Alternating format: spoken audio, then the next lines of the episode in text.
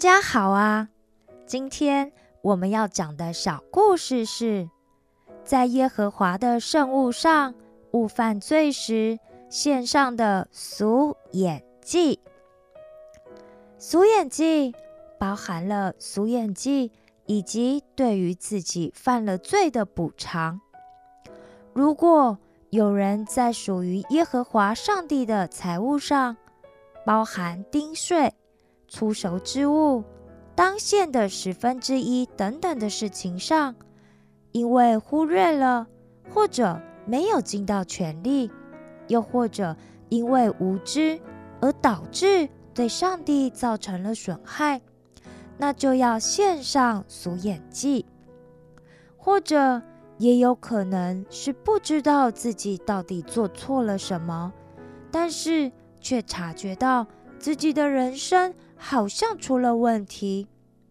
可能是在不经意间误犯了上帝禁止不该做的诫命，那也得要为自己负责，献上赎眼祭。另外，如果做了亏欠灵兽的事，也就是做了亏欠我们身边的人的事时，那就是干犯了耶和华上帝的事。也就是违背了上帝的心意时，也要献上赎眼祭；又或者在别人交付他的物品上，或者是在买卖上欺骗了人，也就是违背了别人对你的信任；又或者是抢夺了别人的东西，也就是去强行占有原本不属于你的东西。又或者是欺负了邻居，那也要献上赎眼祭。还有，如果捡到别人遗失的东西，却说自己没有捡到；又或者你知道是谁捡走了，却说自己没有看到，那就是说谎，就是犯罪了。又或者发假誓，这样的情况。都要献上赎眼祭，因为那些状况可能在发生的当下都没有其他别的人看到，但是耶和华上帝却看到了，所以上帝是他们的见证人。如果有人因为没有见证人就隐瞒自己的过错的话，那就是欺骗了耶和华上帝，也就是对上帝不忠实；又或者是自己做错了事，但是就算他不知道自己错在哪里，但因为感觉到自己有犯了错，也必须要负起责任，承担后果。所以犯下这些错误的人。必须要先偿还因自己的错误而导致其他人产生的损失，先与人和好之后，才能去到祭司那里，透过献祭来重新修复与上帝之间的关系。因此，赎眼祭不仅仅是要除去犯罪对人带来的影响，让人可以得到解禁。还要附上实际行动的补偿，除去对其他人的亏欠，才能够得到上帝的赦免。如果说赎罪祭是因为人在无意中误犯的行为，导致上帝的圣洁蒙了污秽而要献上的祭的话，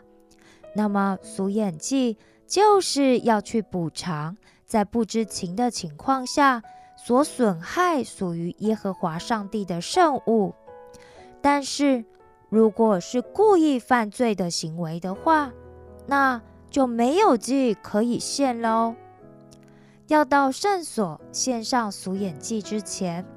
除了要先承认自己的过错之外，最重要的是，除了要先原数赔偿对上帝的圣物，以及。做虚假见证造成他人的损害时所造成的损失之外，还要再另外加上五分之一作为补偿。也就是说，要先纠正了自己的错误之后，才能够来到上帝的面前献祭。另外，像这样亏欠了上帝，或者是亏欠了人的罪，是不能用鸟或细面来献祭，还必须要用一只没有残疾的公绵羊作为献祭的祭物，因为犯罪者。必须要承担起偿还的责任，这样也会让使用圣物的人更加谨慎小心。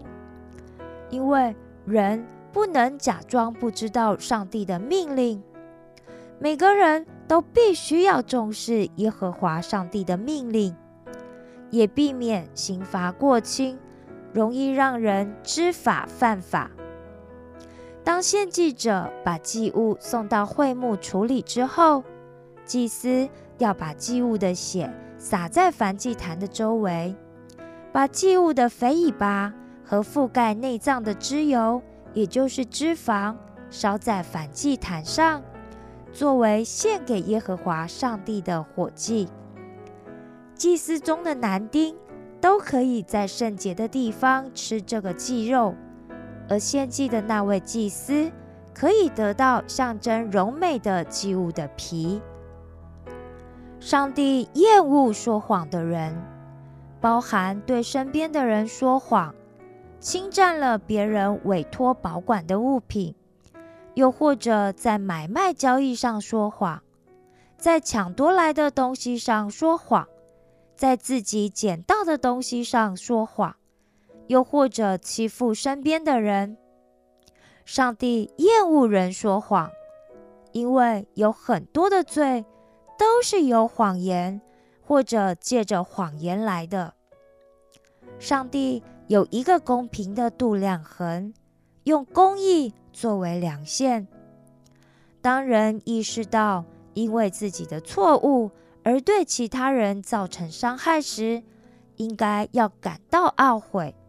并且承认自己的过错，不可以去占有其他人的东西，那是对上帝不忠。因为上帝是我们与人之间的见证人，我们不能破坏上帝对我们的信任，以及人对我们的信任。如果是不知道自己到底有没有犯罪，但是。却感到良心不安的话，那就不要再为自己找借口或者争辩，赶快向上帝悔改，献上赎眼祭，